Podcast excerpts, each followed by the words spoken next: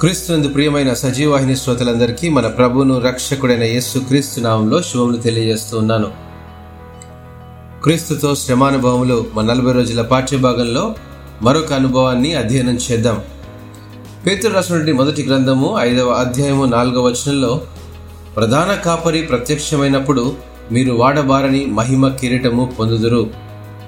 మనిషి తమ జీవితాల్లో బందీ అయిన కళలను త్వరితంగా రుజువు చేసుకోవాలని అడుగులు ముందుకు వేస్తుంటే మృత్యు ఒడిలోకి పడద్రోయాలని ఆధునిక మాధ్యమాలతో అపవాది అనుదినం ప్రయత్నిస్తూనే ఉన్నాడు. ఈ ఆధునికత మనిషి సమాజంలో ఒంటరితనానికి గురి చేసిందని నా ఆలోచన.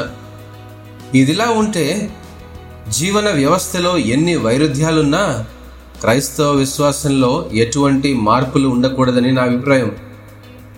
ఈ వ్యవస్థను సరిచేయాలంటే క్రైస్తవ విశ్వాస క్రమశిక్షణలో రూపావళి మార్పు కావాలి.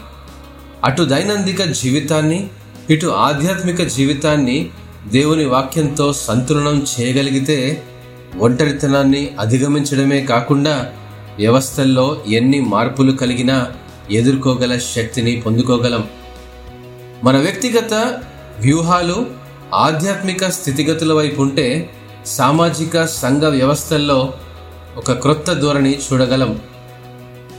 నేనంటాను సమాజానికి సంఘం కేంద్ర బిందువుగా ఉండగలిగితే ఆ సంఘంలో ఆత్మీయ కుటుంబాన్ని మనం ప్రార్థనతో కట్టుకోగలిగితేనే దైనందిక ఆధ్యాత్మిక జీవితాల్లో నిరుపమాన మార్పులు చూడగలం.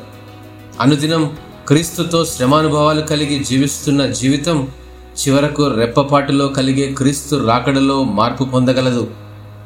సంపూర్ణ సమర్పణ సిద్ధ మనసుతో ఈ అనుభవాల గుండా మనం ప్రయాణిస్తూ క్రీస్తును ఎదుర్కొన్నప్పుడే వాడబారని మహిమ కిరీటము పొందగలం. అలలుయా ఓ స్నేహితుడా ఈ లోక దురాశను విడిచి శుభప్రదమైన నిరీక్షణతో ప్రభు రాకడ కొరకు ఎదురుచూడు.